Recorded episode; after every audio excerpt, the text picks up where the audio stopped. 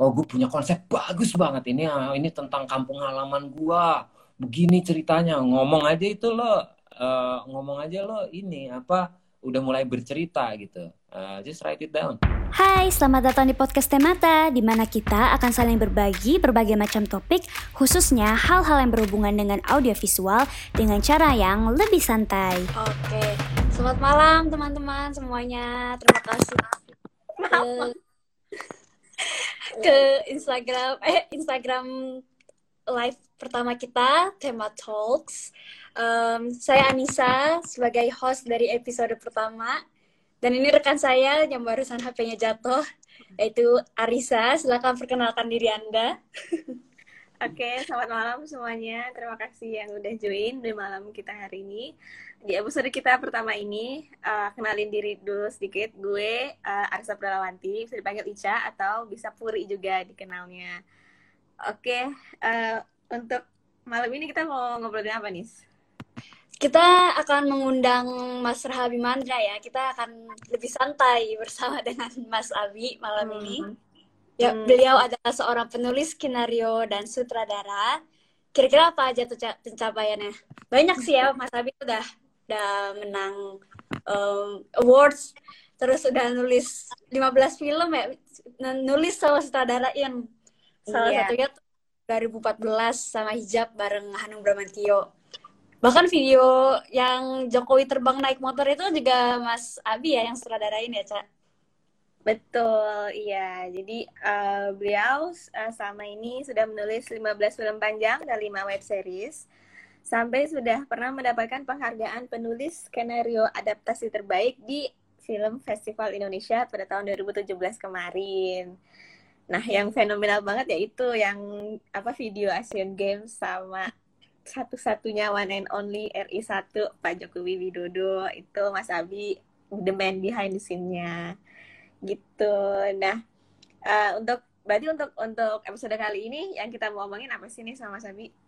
Um, cara, cara penulisan skenario. Karena kita kayak uh, apa ya? kita kita kepo lah. Kita kita sama-sama pengen belajar nih dari Mas Ma, dari Mas Abi ya tentang cara nulis skenario gimana kan kamu kamu tuh aspiring writers oh. and terus terus gitu oh tadi jangan lupa Mas Abi juga sutradarain film Kadet 1947 yang akan tayang Insya Allah secepatnya ya Mas Abi sutradarain bareng um, Aldo Swastia ya hmm. gitu. Oke, okay. uh, uh, untuk sahabat-sahabat teman-teman Temata uh, yang mungkin saya sudah mengikuti account ini sudah tahu pasti Temata ini apa apa production house untuk untuk film dan series dan kali ini makanya kita mau sharing-sharing tentang uh, ilmu-ilmu penulisan skenario dari ahlinya langsung wah sudah join ini join asalnya ya langsung Hai. saja kita lebih santai bersama Rahabi Mandra Hai Ca, hai Nisa, apa kabar? Halo Mas, apa kabar? Baik, baik. Uh, um, makasih tapi kabarnya. Uh, uh. Baik dong, sehat dong. Oke. Okay. Makasih Mas udah mau jadi bintang tamu pertama kita di acara live IG pertama kita nih. Um, semoga kita bisa banyak belajar dari Mas Abi mengenai penulisan skenario dan lain-lain. Um, ngomong-ngomong, Mas Abi akhir-akhir ini lagi sibuk apa? Lagi sibuk apa? Gue barusan barusan scouting uh, lokasi mau syuting uh, di bulan September. Judulnya Detektif Jaga Jarak.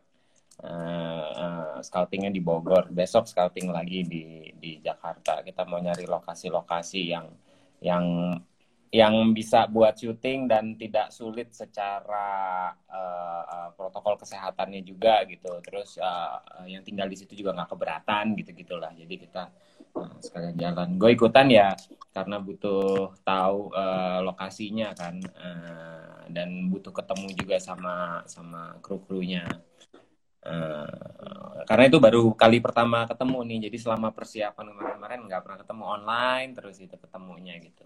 Jadi baru tadi sih bisa ketemu.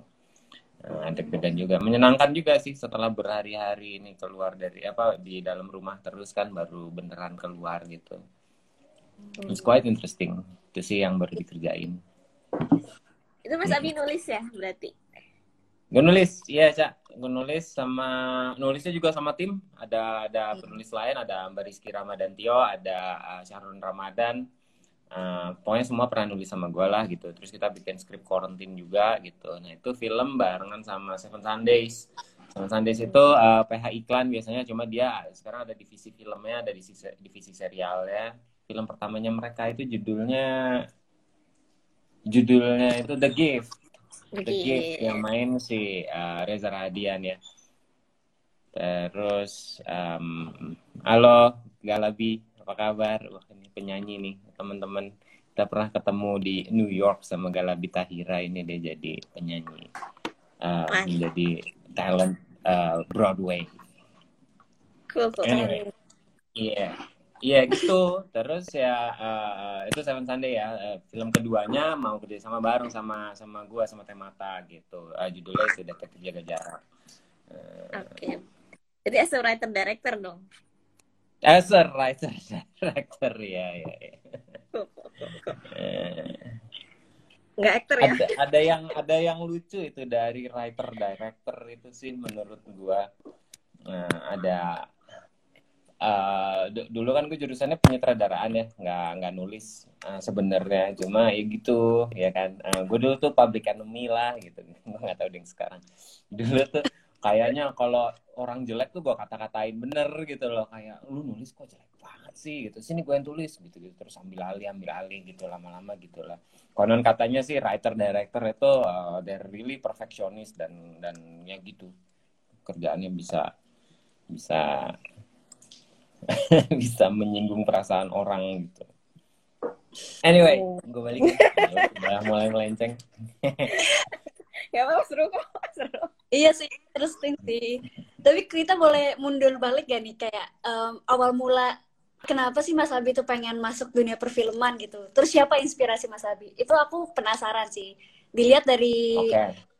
Mas Abi ya gitu. Jadi kayak wah kok bisa sih sampai di titik ini gitu. Oke, okay, jadi uh, gua ini uh, uh, tipikal tipikal generasi milenial ya. Maksudnya generasi milenial uh, ya yang lahir tahun 80-an gitu kan. Jadi udah masuk SMA itu pas tahun 2000-an gitu ya.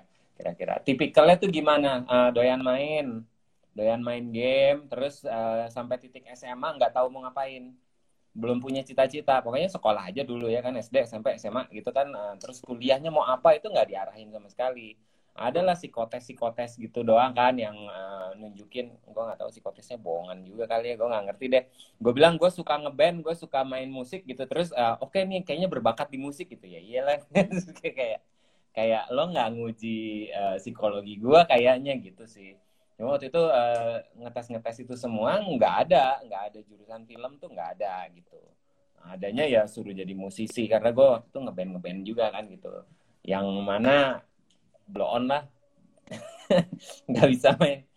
Serasa bisa main gitu, cuma nggak pernah bisa main gitu. Lebih jago orang lain gitu gitu. Sosokan aja ngaku-ngaku gitaris gitu, ngaku-ngaku. Cuma nggak.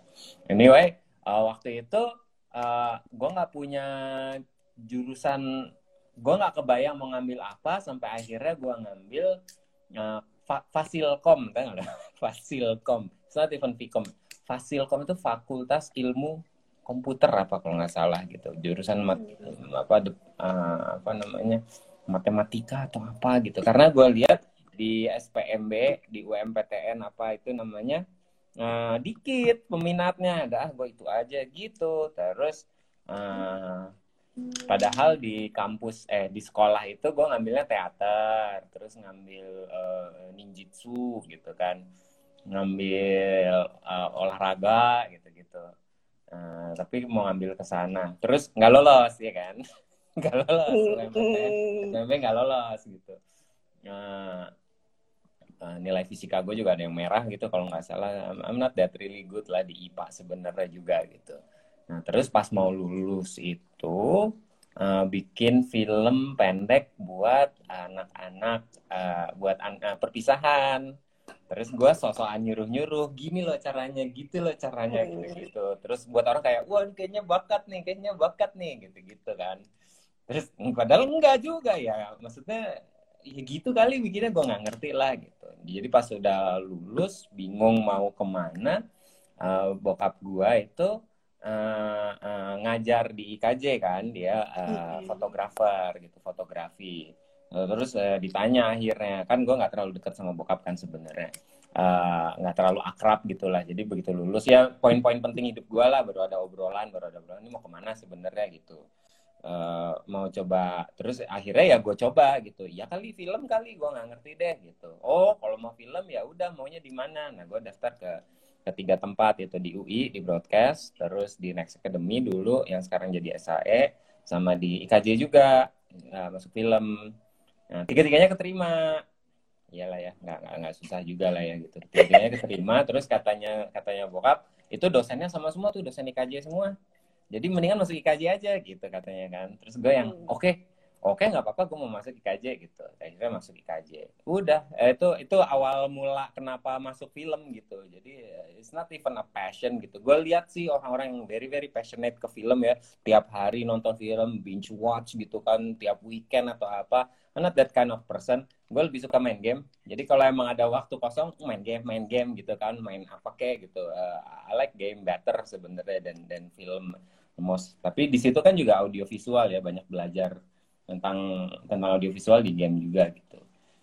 Ya gitu. Dari situ sih akhirnya nyemplung ke film. Uh, pas nyampe di film juga jurusan apa ambil jurusan apa. Nah gue tuh tipikal yang jurusannya film. Kan ada TV atau film gue ambil film. Terus ditanya mayornya mau apa ada tujuh kan.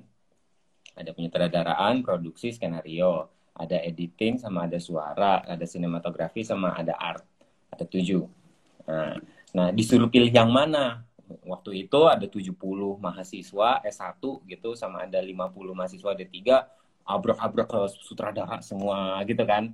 Terus yang uh, cewek-cewek yang kayaknya bisa ngatur-ngatur, yang pernah menjadi bendahara apa produser semua gitu kan. Terus yang musisi-musisi gitu kan, ke sound semua gitu kan kira-kira kan.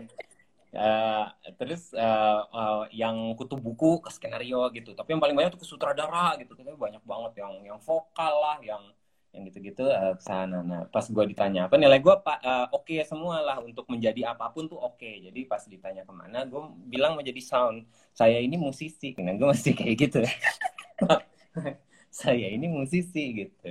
Gue tahu tadi gue lihat di sini ada Vanda ya ada ada ada Panci ya itu uh, istrinya Haryopati. Haryopati itu drummer gue dulu. Sekarang jadi musik scoring di di di uh, bareng sama gue gitu. Dan dia dia drummer gitu. Kalau dia bisa bertestimoni betapa jeleknya gue main itu dia bisa nggak pernah menang gitu. Ikut kompetisi apa nggak pernah menang gitu kan. Baju ini gitu deh bego deh mainnya deh. Gue nggak ngerti sound sama sekali gitu. Weng ngaco ngaco gitu, gitu. cuma sok-sokan bisa gue jago gue ngejazz gue apa gitu, cuma akhirnya at some point gue drop lah semuanya. Ya udah akhirnya gue ambil sound. Gue mau sound gitu. Terus diomelin sama dosennya waktu itu Mas Ale namanya Mas Ale sama uh, Mas Doni Kusen Doni dia bilang e, lo nilai lo malah bagus. Ini ini uh, banyak yang pada mau jadi sutradara nilainya nggak nyampe pada nekat aja jadi sutradara. Ini nilai lo oke semua kenapa nggak jadi sutradara? Bilang banyak yang mau jadi sutradara gue males gue mau jadi sound aja gitu. Tapi didorong sama mereka nggak udah ambil aja mayor sutradaraan gitu. Akhirnya gue nyutradarain. Hmm. oh jadi bukan penulis? Bukan, bukan. salah topik kita Bukan, sebenarnya bukan nulis. Nah, mulai dari situ setiap film pendek yang dibikin, gue suruh orang lain nulis, cuma cuma pada blon blon gitu. gue kayak, I have, Ini I have to say, gue gak tahu deh. I have to say, ada ada ya gitulah. Gini ya, orang kita itu kan uh, literasinya rendah ya, uh, bukan tukang baca gitu kan. Angkatan gue tuh apalagi gitu loh. Cowok-cowok gue pun bukan tukang baca, baca komik iya, tapi baca buku atau apa gitu-gitu. Tuh gue enggak gitu kan. Uh, eh, gue nggak nggak suka nggak suka baca gitu loh. But even then gitu, gue ngerasa uh, tata bahasa gue fine. Uh, pilihan kata gue fine, gue nggak punya typo, gue perhatian oh. sama itu. Kalau ada tulisan-tulisan ya bikin tugas atau apa tuh gue ada itu semua gitu.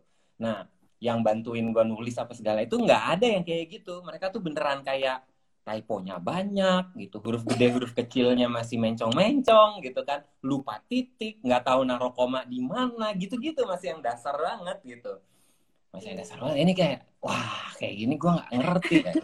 Gue lu bego gue nulis sendiri deh gitu. Itu sering banget lu bego gue nulis sendiri lu bego. Terus terus musuhan gitu. Tuh sering tuh. Kayak uh, eh, gimana jadinya tuh filmnya? Gitu. Lu bukannya minta tolong gue nulis? Enggak enggak gue udah tulisin sekarang gitu. Gue sendirian nulis gitu. Tuh sering tuh. Akhirnya uh, gue take over gue take over gue take over gitu. Uh, I have to say sampai titik ini kayaknya uh, sampai lulus itu nggak ada yang nggak gue take over. Semua gue take over. Gue akhir kasih orang nulis terus gue take over. Kasih orang nulis gue take over gitu gitu sih. Memang nggak pernah puas gitu sama tulisan orang. Ya karena basic itu sebenarnya. Karena basic. Not not that they're bad atau apa. Cuma gue nggak nyalahin mereka juga. Cuma memang uh, itu uh, attention to detailnya itu kan uh, penulis skenario harus punya. Nah itu nggak banyak yang punya. Even until now I have to say kan itu udah lumayan lah ya. Adalah mungkin yang profesional yang udah solid gitu. Cuma uh, new new uh, uh, uh, yang baru jadi penulis itu mereka rata-rata nggak punya itu uh, which is very important uh, buat gue itu sih. Oke okay. sebentar aku nambahin. Aku uh, aku menanggapin yang Mas Abi apa sangat menaati typo. Aku jadi ingat dulu pas di kampus. Di NIS dulu kan Mas Abi dosen aku nih. Terus lagi lagi revisi lagi ngoreksi skrip uh, mahasiswa. Terus ada satu mahasiswa yang typonya banyak banget. Terus Mas Abi kasih balas komennya my eyes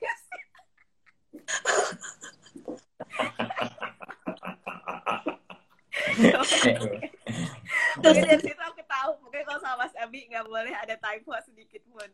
Nggak boleh, nggak boleh. Gue gini ya, gue bukannya perfeksionis ya. Ada salah pada karya tulis lo, uh, berarti kan ada cacat kan. Berarti berarti it's either lo nggak baca ulang, uh, it's either lo nggak perhatian gitu. Yang penting jadi terus kirim. Berarti kan ada indikasi-indikasi lo nggak sayang sama tulisan lo kan. Hmm. Kalau lo nggak sayang sama tulisan lo, gimana orang lain bisa sayang gitu loh?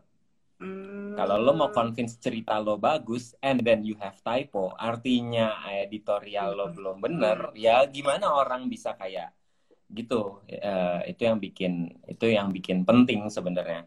Rafli ke li, ke ke ke, ke liang. Uh, salam sehat juga ya, sehat-sehat semuanya ya. Hmm. Uh, gitu jadi, makanya. Uh, jadi type apa? Jadi speaks more about the person gitu ya sebenarnya. Sebenarnya iya. E, kalau udah nemu, kalau nggak salah kan ada kelas juga kan yang yang uh, kalau gue sampai nemu tiga typo, lu mundur ya, lu benerin, lu cari tahu gitu ya. ya. Gitu kan. Jadi ada yang datang gitu. Itu biasanya paragraf pertama tuh udah typo itu kan nyebelin banget kan. Iya kan, kalau paling nggak dia paragraf ujung-ujung kayak atau apa udah capek atau apa itu paragraf pertama aja udah typo satu, dua, tiga, mundur gitu. Ya mas kok mundur? Ya benerin dulu gitu terus aja gitu sampai lama-lama nggak ngumpulin. I think it's important. Uh, itu aja dulu. I'm not saying that gua selalu menggaris bawahi bahwa typo itu penting. Enggak, there, there are much more important things dalam writing ya, dalam penulisan skenario itu much more important things than typo banyak gitu. But let's go there first. Itu itu itu memfilter orang-orang, memfilter yang serius sama yang enggak gitu. Gitu biasanya. Okay. Jadi typo. Typo itu berarti kayak rule number one. of, uh, uh, the gate. Uh, I have to say the gate, not number one rule gitu, enggak sih gitu. Like the gate uh, into into uh, this serious business gitu. Oke okay, oke. Okay. Itu nah, nggak nah, berlaku di penulisan skenario juga ya kayak kalau kita bikin presentasi gitu, you have typo di presentasi lo kan males ya sebenarnya. Betul betul banget kayak hmm. gak niat gitu iya kan iya. ini ini ada dari fit hijabi 99 mohon izin pakai Z bukan J bener gak dia minta apa sih minta dikoreksi mohon izin Z iya oke oke terima kasih mbak oke oke oke oke oke lanjut nih iya kalau gitu um, kebetulan kan Mas Abi gak passionate banget nih. Tapi apakah ada gitu kayak role model dalam dunia perfilman gitu or like a script writer yang Mas Abi look up to? or, or is it yourself? no. Atau Enggak, not even, not even myself. penulis I don't think. Gue penulis siapa yang Mas Abi suka gitu? Lord of the Rings Mas Abi suka. Uh, well ya ya Pa- penulis itu penulis itu gue banyak. Uh, maksudnya uh, uh, role model ya. Uh, role model gue mungkin nggak nggak mau pakai kata role model ya. Tapi gue mau mungkin mau kat- pakai kata influence. Apa ya uh, uh, gaya-gaya siapa sih yang menginfluence penulisan skenario gaya penulisan skenario gue gitu. Kayaknya itu lebih tepat ya. Uh, uh, awal-awal banget it's Quentin Tarantino Uh, dialog-dialog panjang mencong itu tuh gue demen banget gitu uh, uh, uh, unpredictable dialogues gitu-gitu tuh gue demen banget gitu. Jadi Hmm. Jadi gua selalu Di berusaha dalam- itu ya. uh, always love the burger man. Eh ah gitu-gitu. Uh, uh, uh, banyak lah ya film-filmnya dia yang oh gitu ya bisa dibelok-belokin gitu. Karena karena most of uh, Hollywood films kan yang studios itu kan ketebak kan dialognya kan. Tapi dia tuh bener-bener out of the box gitu. Itu itu salah satu yang gue suka lah. Hmm. uh, uh, Quentin Tarantino. Uh, uh, uh, Nolan of course karena struktur ceritanya gitu-gitu Uh, banyak sih gitu. Tapi uh, rata-rata memang dari nonton filmnya it's not necessarily dari uh, skenario nya itu gue kan juga against the rule kan. Biasanya sih kata orang-orang kalau lo penulis skenario lo harus uh, baca skenario orang gitu kan. Uh, nah gue nggak gue nggak gitu juga. Gue nggak tukang baca. I have to say gue gamer lah gitu loh. Bukan bukan tukang baca gitu loh. Uh, bukan tukang baca bukan tukang nulis gitu. Gitu sebenarnya gue tuh bisa berjam-jam main game gitu kalau penu- nulis tuh cepet gerahnya gitu loh Makanya belakangan ini kalau pada tahu gue selalu ngajak orang kalau menulis ayo ayo ya, nulis gitu gitu karena gue butuh itunya gitu. sebenarnya sebenarnya gitu sih Hmm. I see. Kalau Indonesia ada oh penulis Indonesia Oh, tokoh Indonesia. Eh, gua terpukau sekali sama eh, Asrul Sani sama sama Naga Bonar. Hmm. Heeh, itu gue baca skenario nya itu itu gua itu itu keren sih gue bilang ini kok bisa gini ya nulisnya bagus banget ya struktur ceritanya gitu-gitu pilihan katanya bahasanya gitu-gitu sih. Itu gue suka. Eh, nggak banyak gue nggak banyak baca skenario juga sih. Eh, tapi yang yang kepikiran di gue sih dia gitu Hmm. Hmm. Oke oke oke. Kita nonton gak nih Senaga Benar? Kamu nonton gak? Naga Bonar yang dulu yang dulu banget ya Dulu banget kayaknya nggak pernah deh aku. Iya, tahun 80-an atau apa ya Oke oke interesting oke oke. Mm-mm. Sip. Mm-mm. Oke jadi Cek. kita udah tahu tentang background Mas Abi tuh awal-awal ke film dan ternyata lebih ke penyutradaraan daripada ke tulisan skenario. Tapi nggak apa, kita di sini bahas tentang skenario aja. Nanti mungkin episode Yeah, lain kita bahas tentang directing. Iya, iya. iya. Oke. Eh, speaking of writing, untuk teman-teman di sini yang lagi belajar untuk menjadi penulis juga nih, eh, kira-kira apa sih Mas one thing yang kira-kira seorang penulis skenario tuh harus punya, Eh, yang mereka ingin menjadi skena- penulis skenario pun itu? Ah, that's a really good question. Itu bagus ya. Eh, yang ha- harus yang harus dimiliki ya. Eh, Oke. Oh. Mah yang masuk ke kepala gue banyak banget. Oke. Eh, eh, pertama eh, kemampuan mendengarkan. Kayaknya itu gue garis bawahin duluan deh. Hmm. Kemampuan mendengarkan. Kemampuan to eh, observe. Eh, eh, like intelligent observation if you must gitu ya. Eh, eh, karena gini, gua, dari belajar dari gue aja ya, gue nulis itu eh, eh, eh, film gue jadi jelek, cerita gue jadi jelek kalau eh, gue nggak dengerin orang. Gue ngerasa cerita gue udah bagus gitu. Orang kasih masukan gue kayak nggak terima gitu. Gue defensif. Enggak dong gini dong gini dong. Logika gue begini logika gue begitu. Atau rasanya menurut gue gini rasanya begitu gitu. Terus gue nggak dengerin orang. Nah itu jadi jelek. Pasti pas jadi filmnya terus ya gini juga ya padahal udah dikasih tahu masukan orang gitu. Nah mah, mah, ngedengerin orang itu itu film lo bisa bag, bagus naik kayak dua tiga kali lipat jauh lebih bagus dari dugaan lo gitu dan hmm. itu nggak banyak uh, orang penulis tuh banyak yang pengennya ngomong bukan pengennya dengerin. Jadi ketika sudah selesai kasih ke orang dia mau explain why dia nulis itu instead of ngedengerin uh, pendapatnya apa. Hmm. gitu. Padahal uh, pendapat bagus itu bisa datang bukan dari people you look up to gitu. Misalnya ada orang baru nulis uh, terus ke gurunya. Denger dengerinnya cuma dari guru. Enggak justru dari yang commonnya gitu ngedengerin yang mereka ngedengernya. Uh, mereka kasih masukan tuh bisa macem-macem kan. Bisa aneh banget gitu. Uh, kita harus bisa ngedengerin itu ngedengerin yang diucapkan sama mereka dan ngedengerin yang tidak diucapkan. Hmm. nah itu itu misalnya misalnya dia diem doang begitu kelar ya. Misalnya ya begitu Uh, eh, gue pernah bikin itu tuh uh, eh, FGD ya. Di FGD itu uh, filmnya 70 halaman. Nah, itu ada lima orang lagi pada baca. Uh, terus salah satunya itu tuh uh, lihat HP, terus taruh gitu ya. Terus halaman-halaman berikut lihat HP lagi. Itu udah something is wrong. Terus gue langsung ngintip sebenarnya oh itu di halaman berapa sih gitu itu aja udah salah gitu ini ini ada yang nggak engaging pasti di ceritanya gitu gitu oh, itu aja bisa gitu. Sama kayak ada orang yang bilang iya oke okay sih bagus sih gitu. Ada masukan nggak? Nggak ada sih gitu. Sihnya kan bisa kita gali ya. Kok pakai sih gitu kan? Kayak apa ini sebenarnya? Ya kan? Kayak gitu kan. Ya, itu harus kita gali lagi bagian mana yang yang ada yang ngebosenin. Oh iya ada ada bagian sini kali gitu. Itu kita harus terbuka betul lah sama tulisannya kita.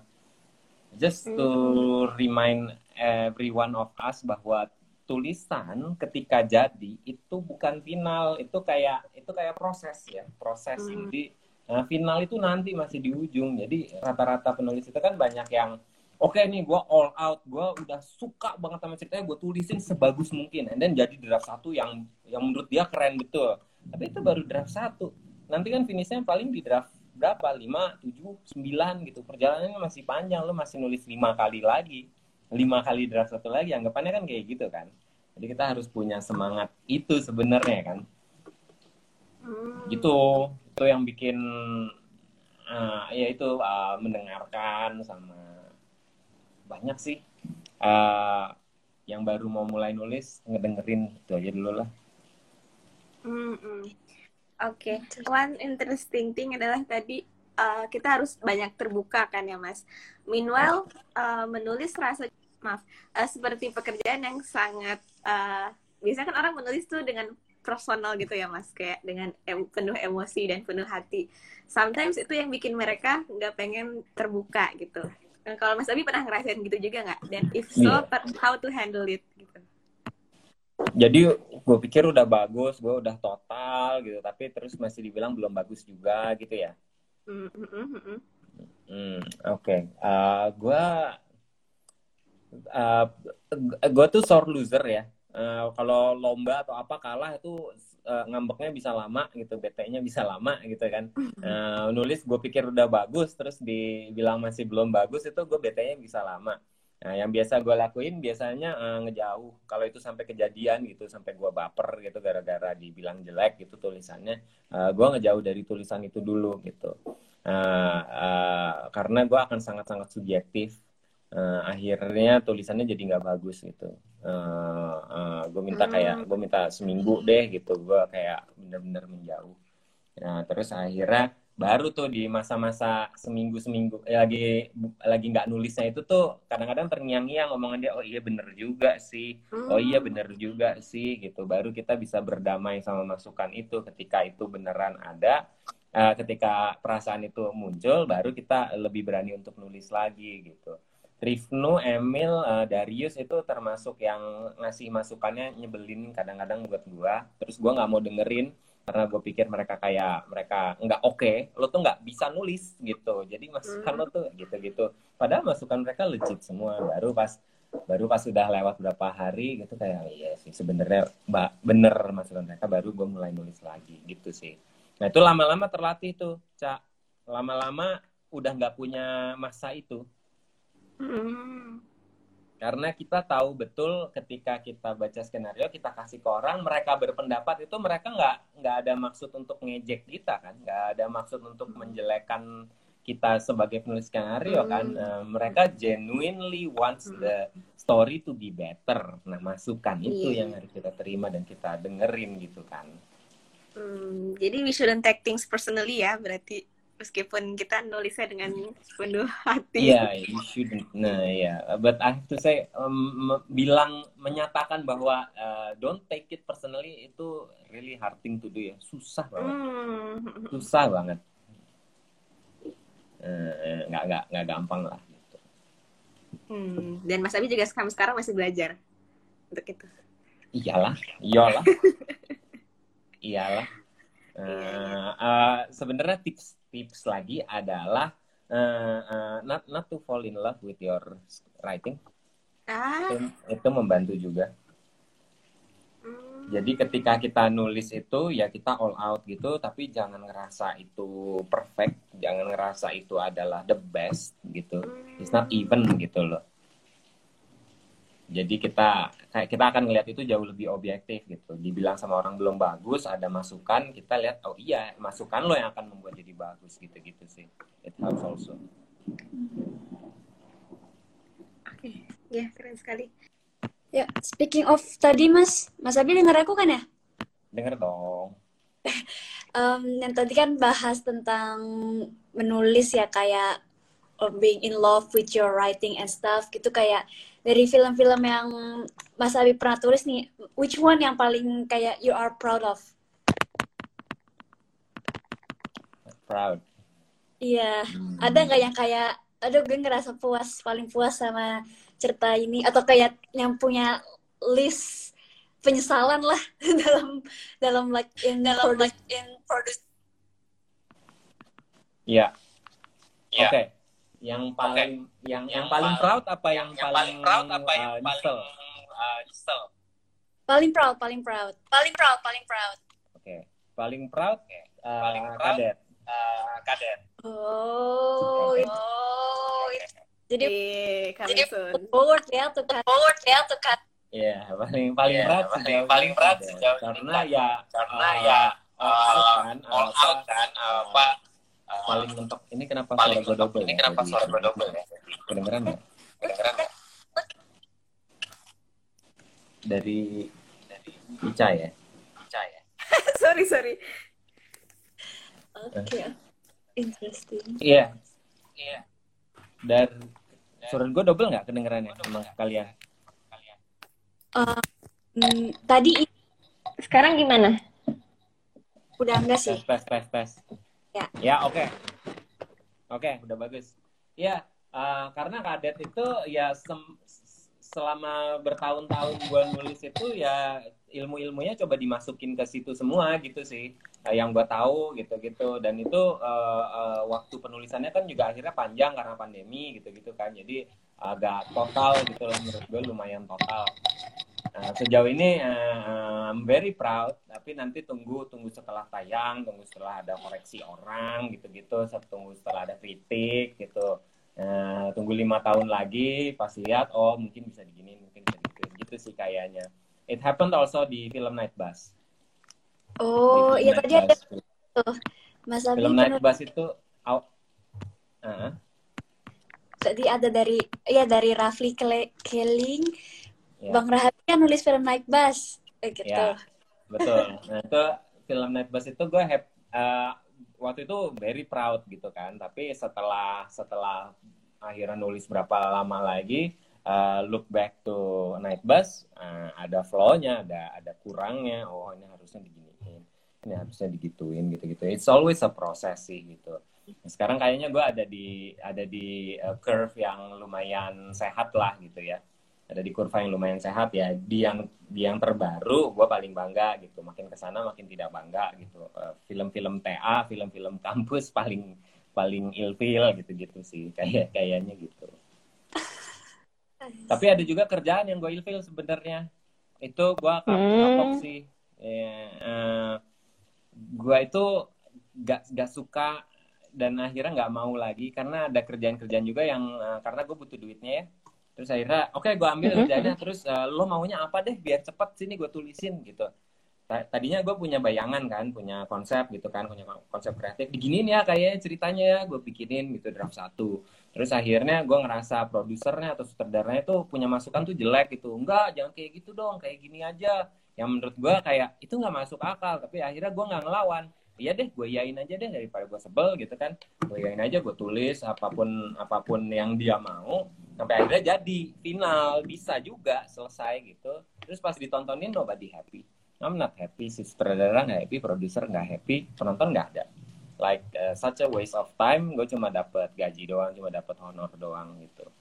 Terus uh, uh, salah satu kritik film terhadap film itu adalah ke skenario nya, bunyi kritiknya itu uh, uh, the script the script is non-existent gitu. Uh, bunyi kritiknya gitu, gue tuh langsung kayak wah mm.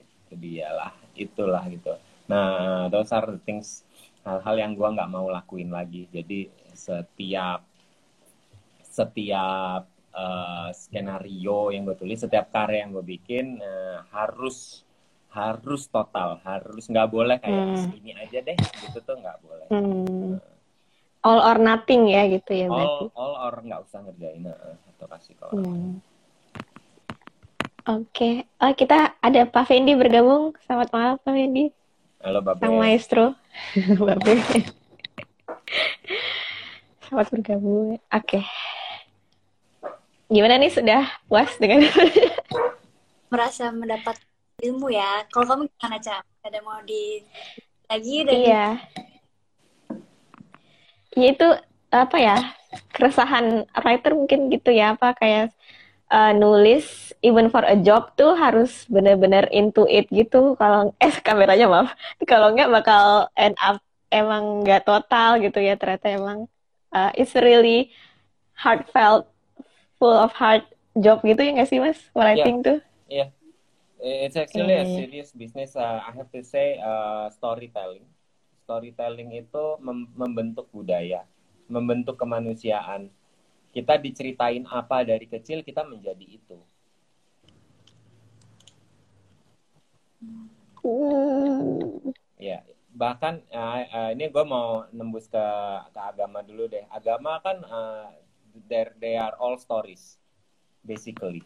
Kita hmm. dibesarkan melalui cerita-cerita kisah-kisah nabi gitu kan? Kisah-kisah sahabat nabi gitu-gitu kan? There are all stories yang ada yang ada karakternya mengalami sesuatu dan melakukan sesuatu yang nanti pada akhirnya ada pesan moralnya ya kan? Kita di kita di feed itu terus sampai akhirnya kita uh, uh, menjadi kita sekarang gitu.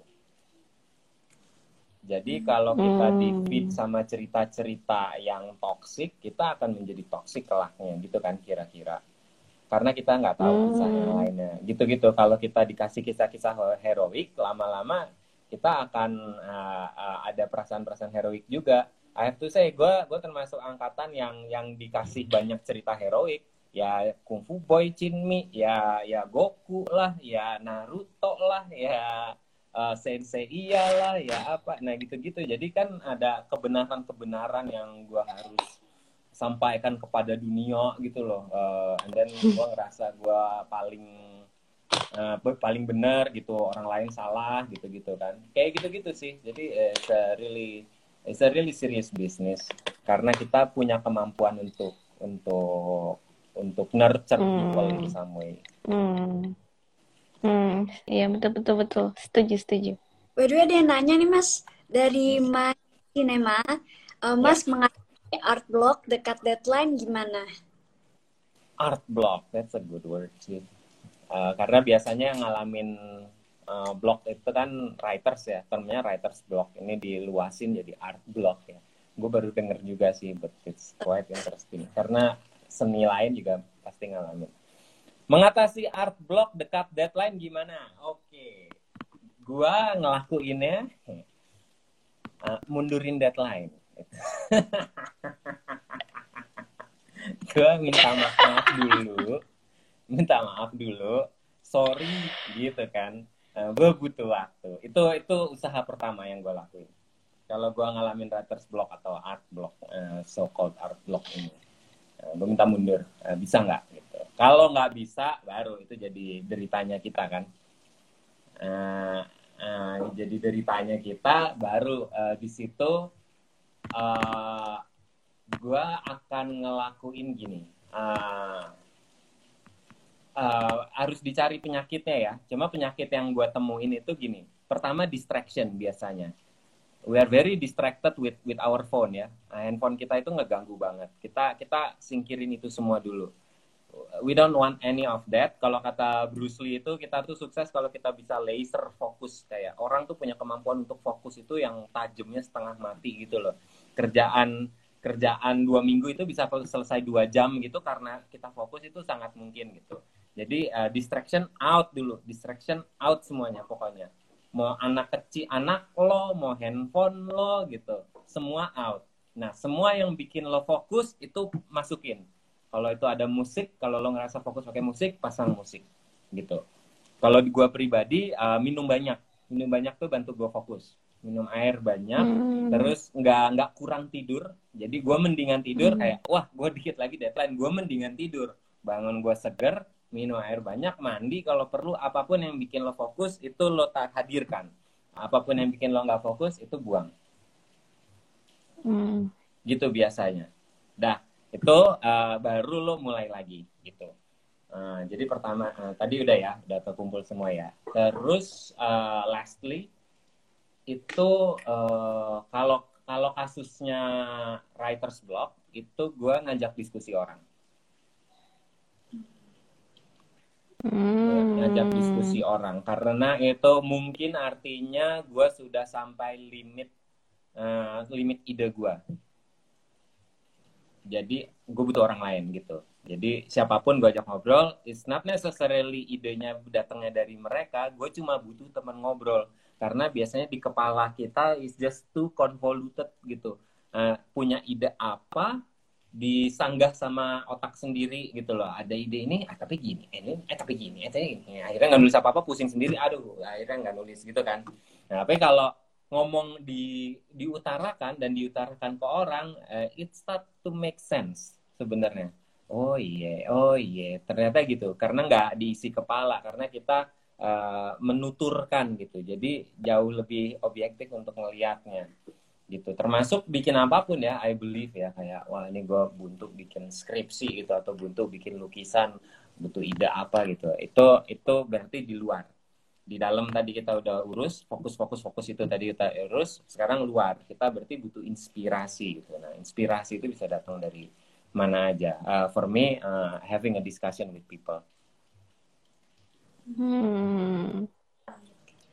such a practical answer yang bisa di iya gue tuh selalu berusaha untuk uh, break break it down supaya bisa dipraktekin orang. Soalnya kalau uh, moral doang itu uh, gue nggak pernah bisa gitu loh. Kayak uh, berarti harus semangat gitu. Ih, gimana semangat? Berarti ya kan? berarti harus pikirin masa Betul. depan gitu kan. Gimana gitu kan kayak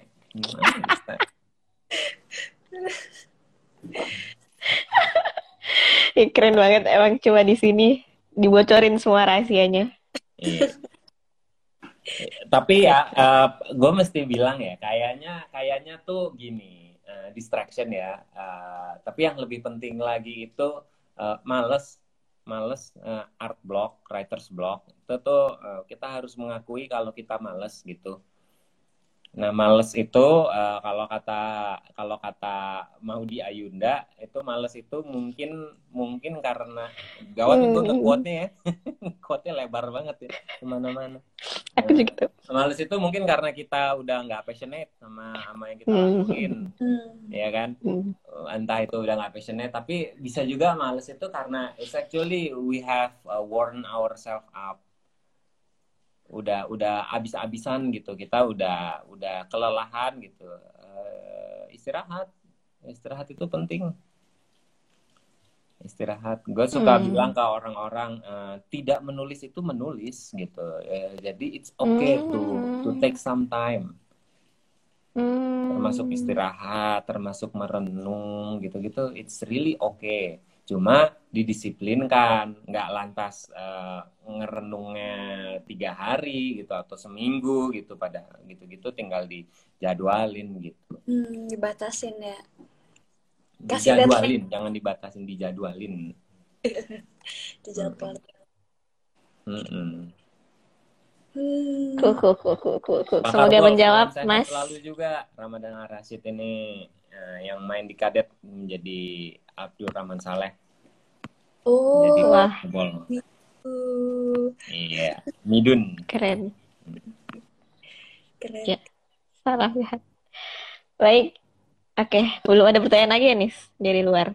Belum ada. Teman-teman kalau ada yang mau nanya silahkan ya. Mumpung Mas di sini nih lagi lagi membuka eh, Santai-santai. lagi jujur banget. Santai. Mm-mm. Emang emang eh, Ica sama Anissa ada pengen nulis sken- jadi penulis skenario. Sekian. Ah lah ya mas, tapi kalau jadi penulis sih interest. Aku dan Ica sama-sama interest in becoming writers nih. Dan kebetulan aku lagi pengen, um, lagi ada rencana menulis a web series gitu. Jadi kayak today's topic sangat membantu gitu. Oke. Hmm. Oke. Kalau Cool, cool, cool, cool, cool, cool. ngalamin art writers block tuh lebih ke rasa males ya, bukan kehabisan ide. kalau aku yang ngerasanya kayak Karena males kan. Ya. gitu, nggak bisa fokus, gitu-gitu Iya. sih. It's actually the distraction itu. Kita harus mengakui uh, distraction itu they- they're really real gitu. Kalau lo perlu ngejauh dari distraction itu, you do it gitu.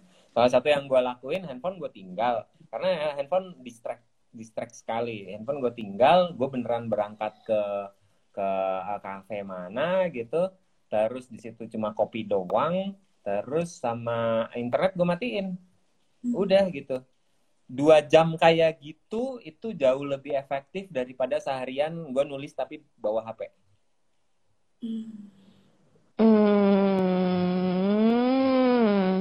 Hmm. Hmm, hmm, Pasti hmm, lebih hmm. produktif. gue ngalaminnya gitu. Gue mendingan dan gue mendingan dua jam. Gue pernah juga eh, ngabisin dua jam apa tiga jam gitu di kafe itu nggak ada internet nggak ada apa. And then gue nggak nulis apa pun.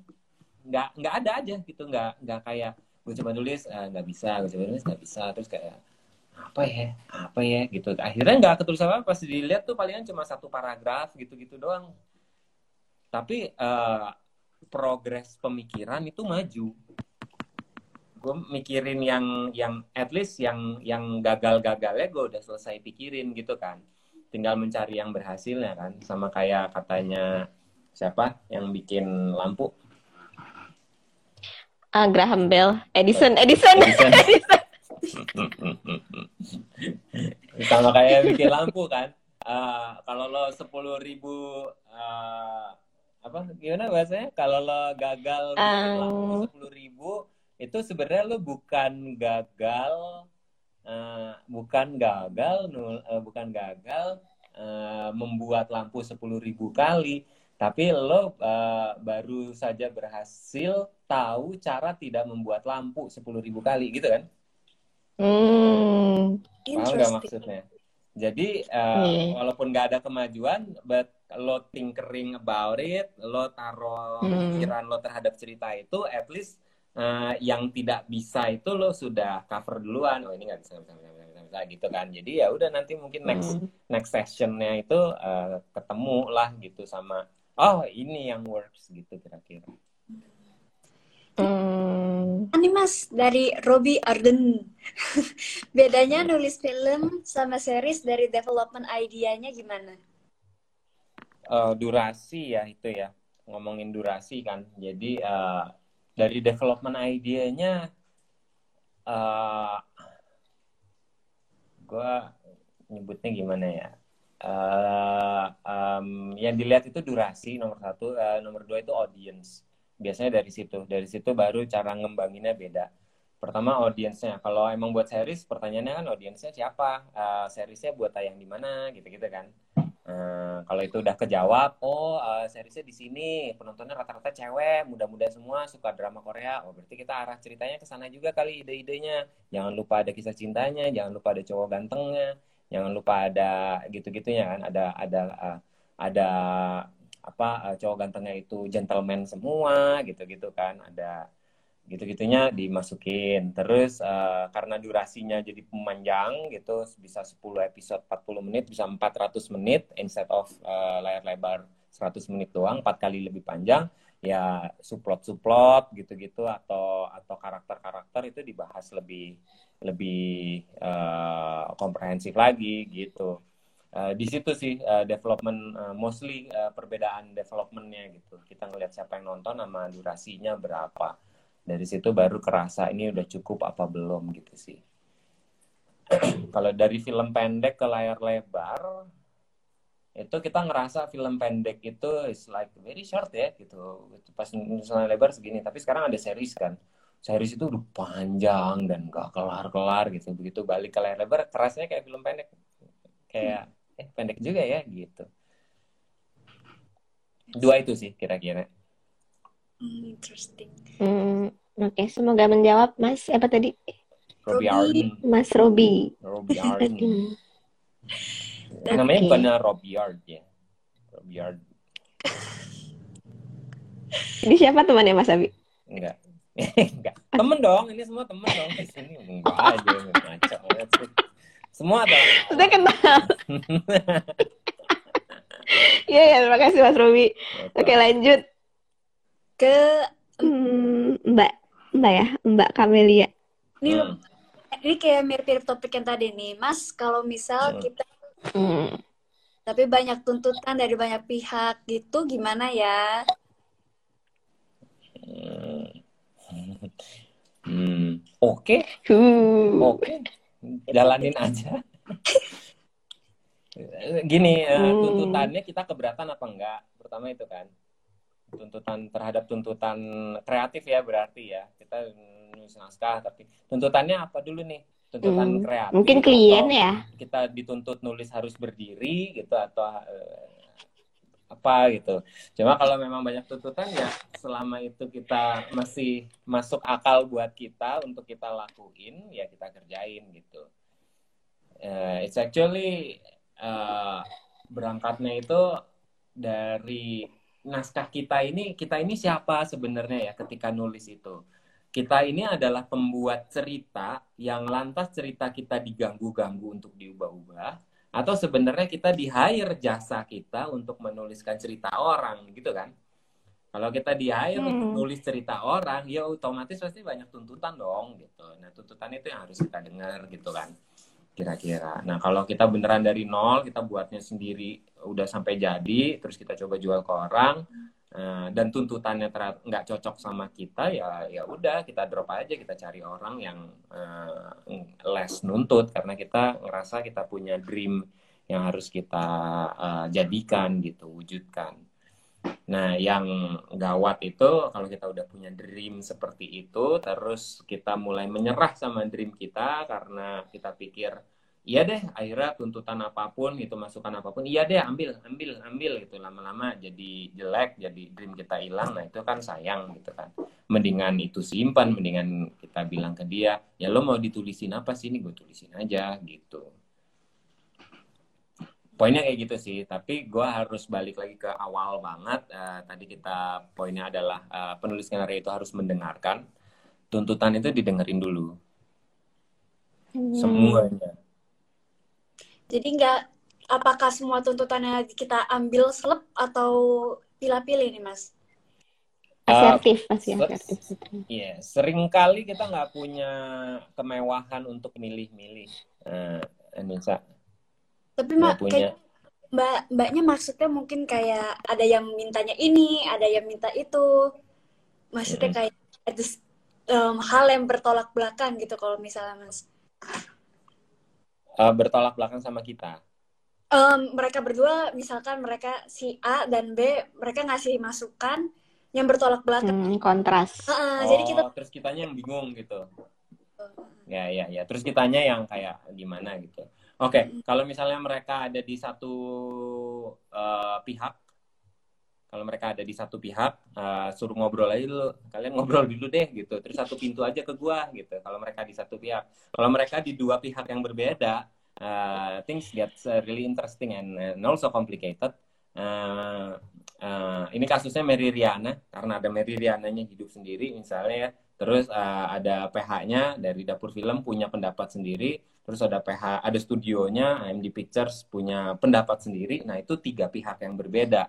Nah, kita sebagai penulis, uh, di situlah ilmu ilmu mendengarkan kita diuji. If we really understand what they want, uh, pasti ada jalan tengahnya gitu. If we really understand. Nah, tapi seringnya penulis itu nabrak-nabrakin masukan orang. Uh, itu nggak sehat. Jadi tapi si Meridiana bilangnya gini itu lawan sama lo. Enggak maksud gue gini oh. apa segala. Terus itu kata Pak Manus gini Mary gimana sih? Gitu gitu kita ya, ya tapi kan dia bilangnya gitu mas. Tapi kan dia bilangnya gini. Nah itu nggak kelar kelar because uh, you don't really hmm. understand then gitu kan. Oh my god wow. Tapi uh, uh, kalau lo nggak ngerti keep keep asking. Keep keep questioning keep asking questions. Itu itu kalau lo beneran nggak ngerti ya. Uh, um, kan kan yang dibutuhkan sebenarnya kan is is not really uh, di penulisan skenario itu yang dibutuhkan itu bukan orang pintar yang menemukan solusi-solusi itu. Biasanya semangatnya orang-orang kalau nulis tuh itu nyariin solusi terus ah nih oh, solusi gua keren banget nih genius nih gitu-gitu loh.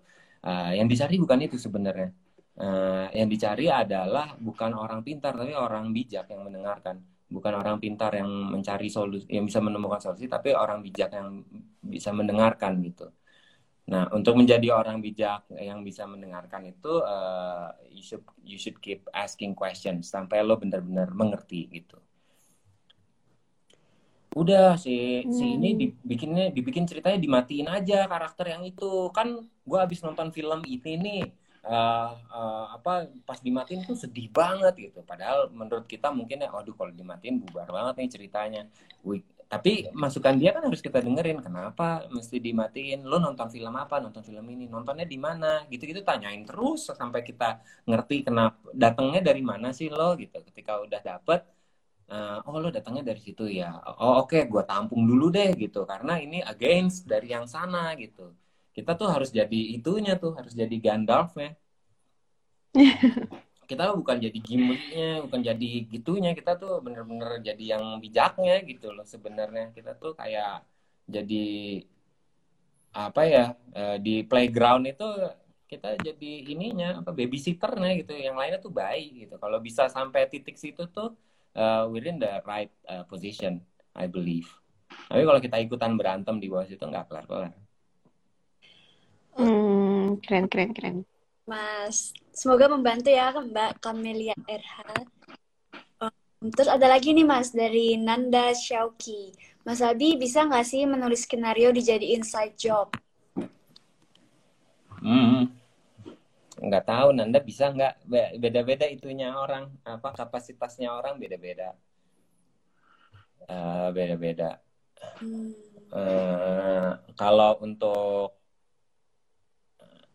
kapasitasnya orang beda-beda. Cuma kalau di di prakteknya di di industri, uh, gue selalu minta 100%.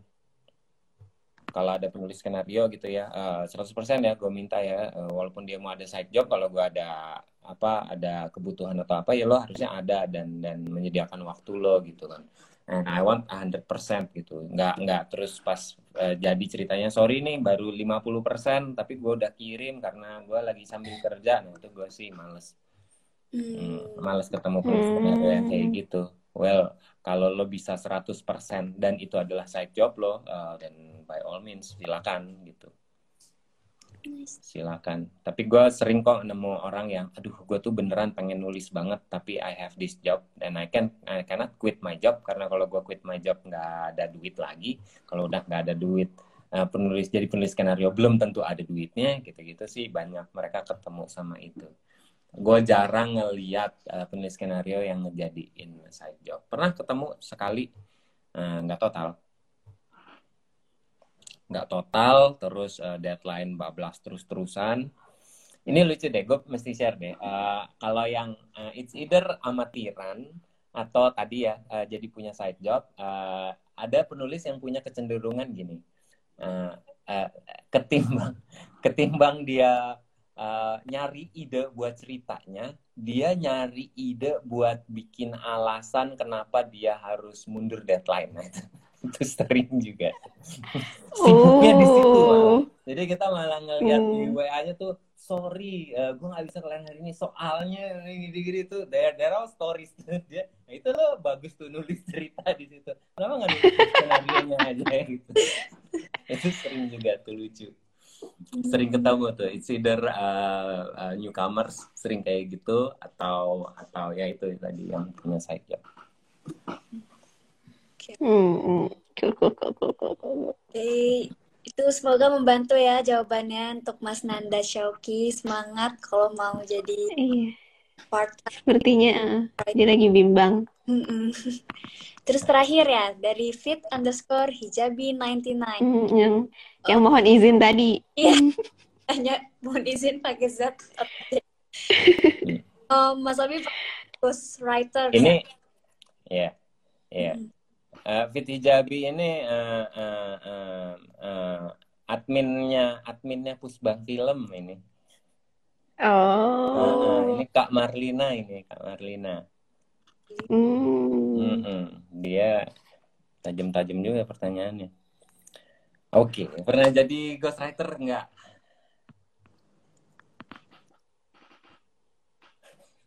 Ntar gue inget-inget dulu. Uh,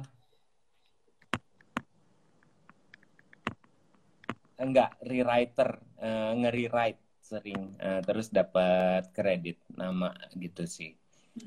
Tunggu bentar, uh, tunggu bentar. Enggak sih kayaknya. Ghostwriter berarti nggak dikredit kan maksudnya? Nggak dikredit ya, nggak dikredit. Itu gue pernah nggak ya? Uh, enggak sih kayaknya even FTV aja gue di kredit kok tapi kok gue ada inget ini ya ada inget sesuatu kayak gue minta bayaran lebih aja kalau emang gue jadi ghostwriter gitu oh oh tawaran-tawaran ada. Tawaran-tawaran ada tapi nggak deal. Tawaran-tawaran ada hmm. tapi nggak deal. Karena gue karena ketika tahu ghostwriter gue langsung naikin angka. Ya ya semua kan bisa dihitung value-nya kan. Kalau gue dapat kredit uh, di di kredit title uh, ditulis nama gue kan berarti itu benefit buat gue kalau itu lo take out berarti gue harus compensate dengan dengan fee kan gitu. Fee-nya naik itu dia nggak setuju. Gitu gitu sih. Itu pernah kejadian kayak gitu. Jadi belum pernah ada yang kena gitu tawaran-tawaran ada hmm, tapi banyak terjadi ya itu di industri sebenarnya ghostwriters uh, Uh, di di ini banyak yang gue tahu ya di sinetron banyak. Di, di hmm. sinetron itu banyak. Uh, uh, ada teman-teman gue yang yang uh, mayornya penulis, penulis skenario juga jadi ghostwriter uh, di sinetron gitu banyak. Karena emang sinetron itu harus kepala writernya yang ditulis di sinetron ya kan nggak boleh uh, bawah-bawahnya lagi gitu-gitu but they are hmm. they are all getting paid really well sih kalau punya skenario. Hmm. Iya. Hmm. Oke, okay, semoga menjawab Kak Marlina. Ada klarifikasi tuh katanya bukan admin tapi umbi-umbian. Demikian lah. Biasanya yang yang pangkatnya tinggi itu pinter merendahnya. Hmm. Oke. Okay. Baik. Yang rendah-rendah uh. biasanya meninggi gitu kan itu udah somehow sering gitu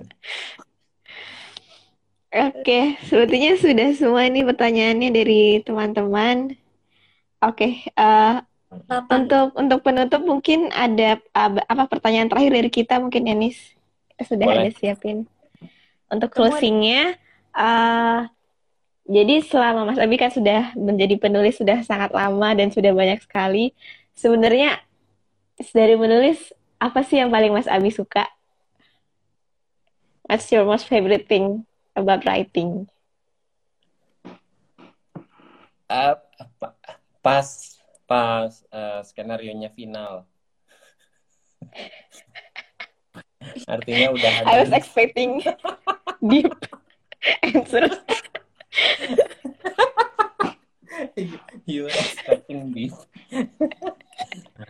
This apa to give the world my stories or something gitu. Duh, enggak. Enggak, eh, enggak. Enggak sih. No.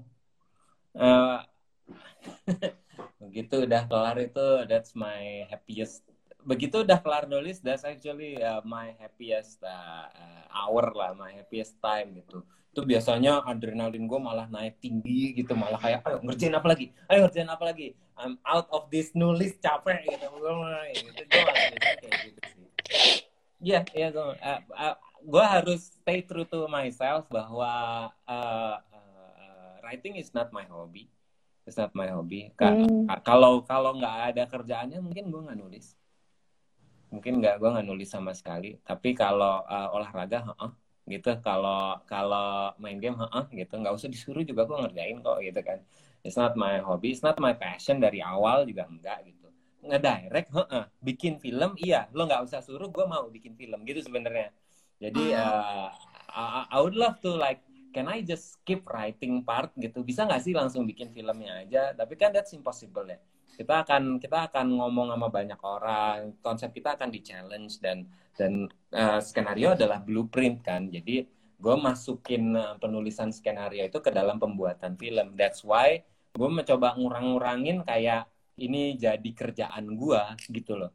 Nulis adalah my job. Gitu. itu uh, membuat gue semakin tidak menyukai nulis lama-lama lama-lama Hmm. membuat gue tidak menyukai nulis. Tapi eh, kalau gue keep it in line bahwa kita mau bikin film kita mau bikin serial eh, ceritanya begini ceritanya begini. And then part of it is writing I I wouldn't mind gitu. Cuma kayaknya gue mesti stop ngerjain kerjaan dari orang gitu. I really have to like the concept like the idea eh, eh, apa penasaran banget nanti jadi filmnya kayak apa. Nah itu tuh eh, baru ada drive di situ baru ada passion di situ sebenarnya Hmm. Berarti Mas Abi lebih senang jadi sutradara dibanding penulis.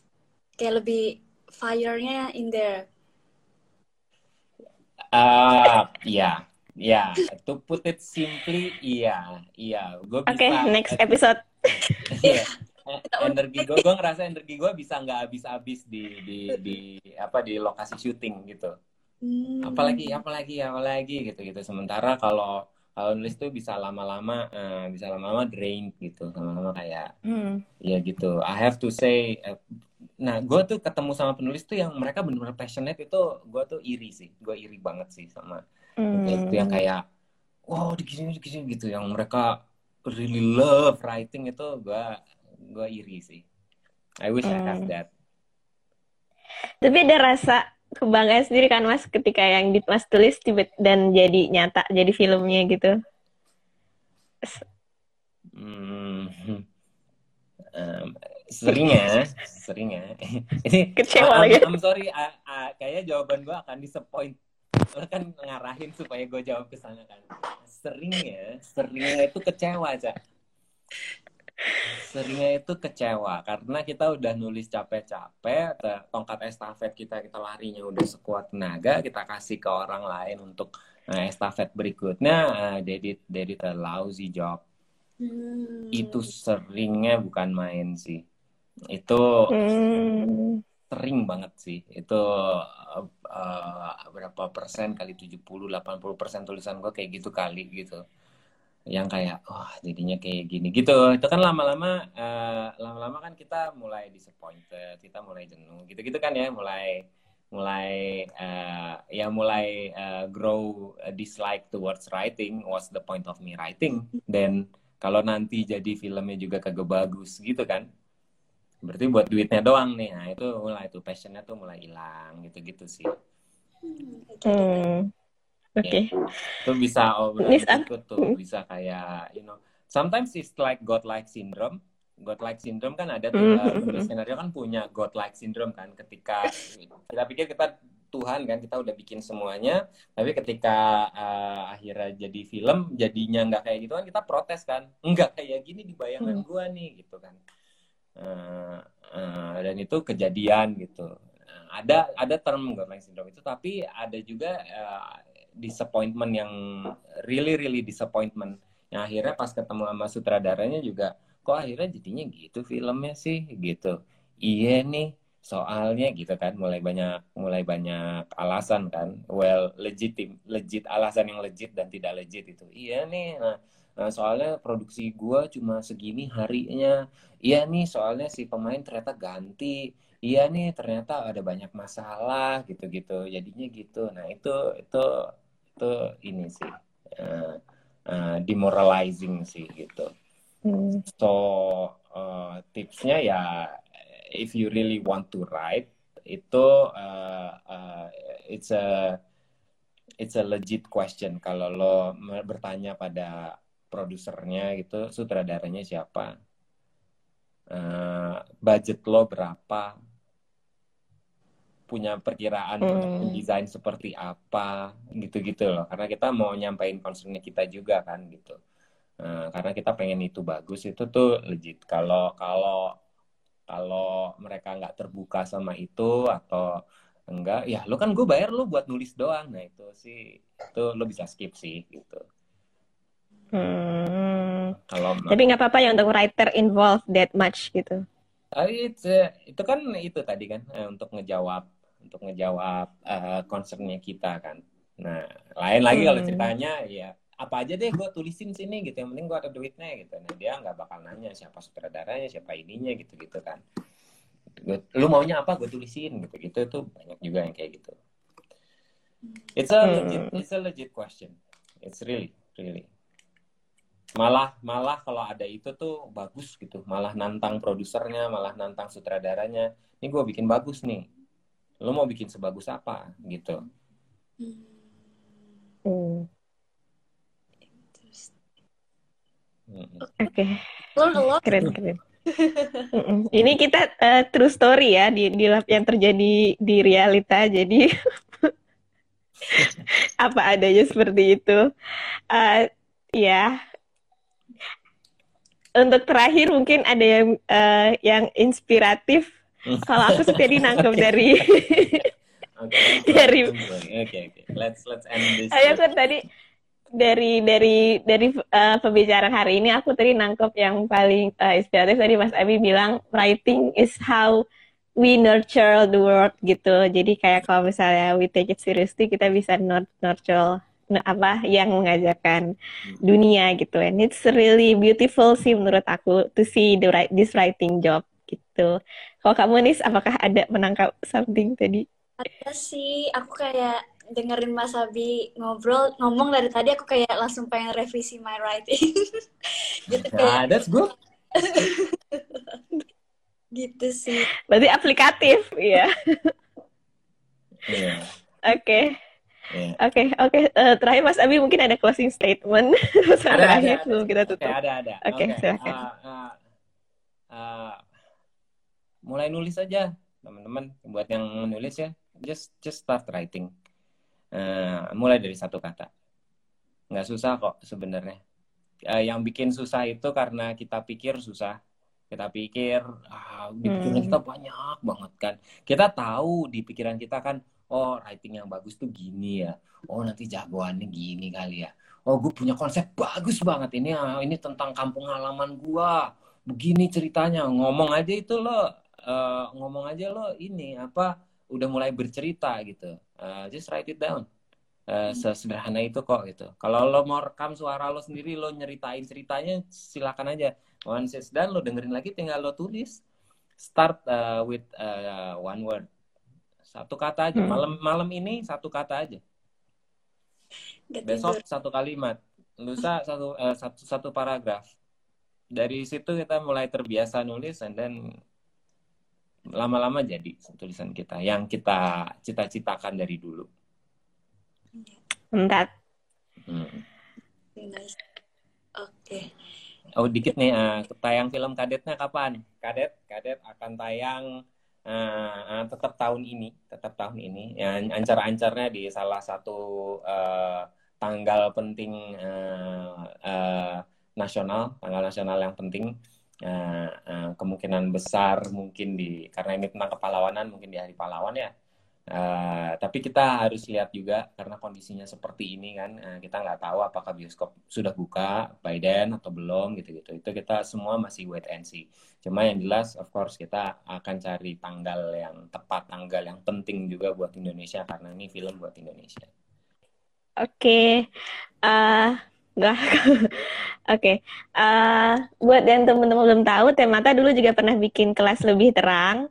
Jadi itu kelas skenario penulisan oleh Mas Abi juga selama satu bulan ya Mas ber, apa dan serangkaian kelas banyak. Uh, mungkin nanti kita akan adakan itu lagi. Jadi follow Instagram kita aja. Siapa tahu mungkin teman-teman ada yang mau lebih mendalami penulisan skenario dengan Master Abi.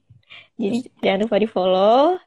Terus sudah sih ya. Nanti uh, untuk acara ini sih lebih santai live Instagram ini seterusnya akan terus ada dengan topik-topik yang menarik lainnya dengan pembicara-pembicara yang seru-seru juga. Jadi dipantengin aja terus. Oke, terima kasih ya. semua yang sudah gabung di malam ini. Terima kasih ya Mas Abi. Semoga sehat selalu ya. semuanya. Terima kasih Mas Abi. Terima kasih Anissa, thank you ya. Anissa, thank you ya. Yeah.